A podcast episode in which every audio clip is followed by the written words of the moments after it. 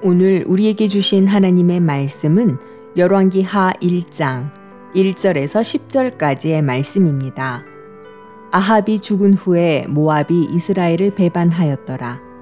아하시아가 사마리아에 있는 그의 다락 난간에서 떨어져 병들매 사자를 보내며 그들에게 이르되 가서 에그론의 신 바알 세붑에게 이 병이 낫겠나 물어보라 하니라.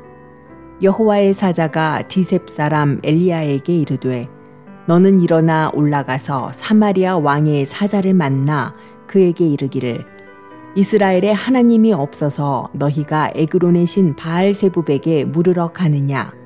그러므로 여호와의 말씀이 내가 올라간 침상에서 내려오지 못할지라. 내가 반드시 죽으리라 하셨다 하라. 엘리야가 이에 가니라 사자들이 왕에게 돌아오니 왕이 그들에게 이르되 너희는 어찌하여 돌아왔느냐 하니?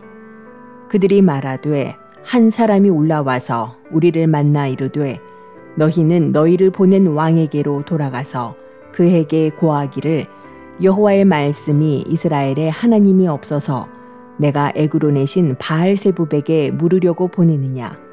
그러므로 내가 올라간 침상에서 내려오지 못할지라 내가 반드시 죽으리라 하셨다 하라 하더이다.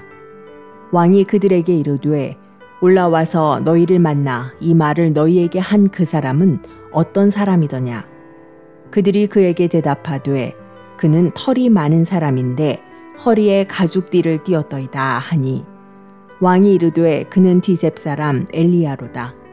이에 오십 부장과 그의 군사 오십 명을 엘리야에게로 보내매 그가 엘리야에게로 올라가 본즉 산 꼭대기에 앉아 있는지라 그가 엘리야에게 이르되 하나님의 사람이여 왕의 말씀이 내려오라 하셨나이다 엘리야가 오십 부장에게 대답하여 이르되 내가 만일 하나님의 사람이면 불이 하늘에서 내려와 너와 너의 오십 명을 살을지로다 하매 불이 곧 하늘에서 내려와 그와 그의 군사 오십 명을 살랐더라.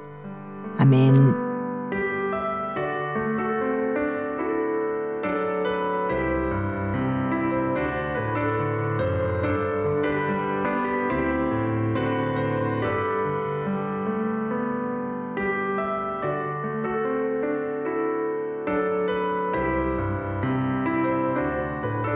안녕하세요.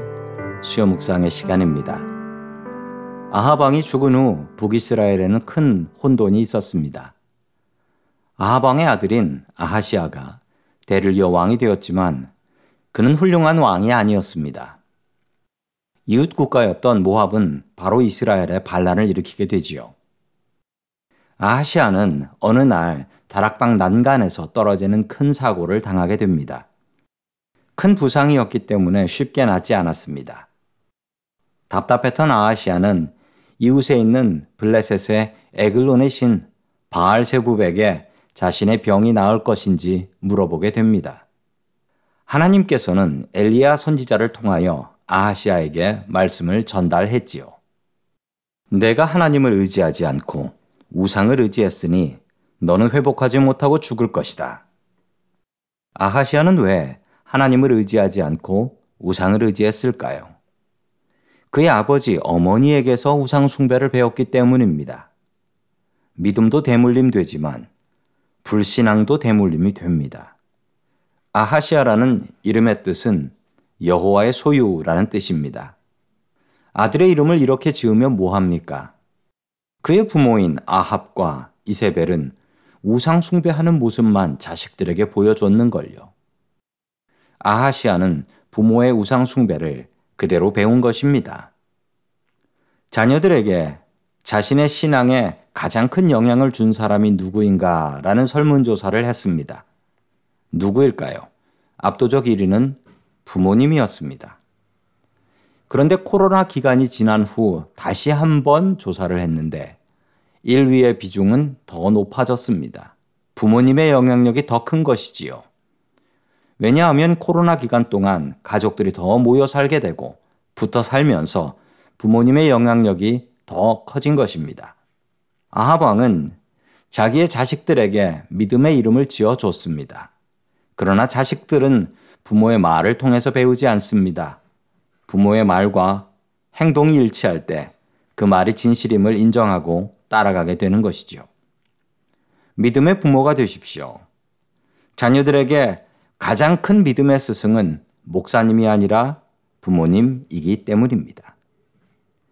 자녀들에게 믿음의 본을 보여주세요. 참 어렵지만 너무나 보람된 일입니다.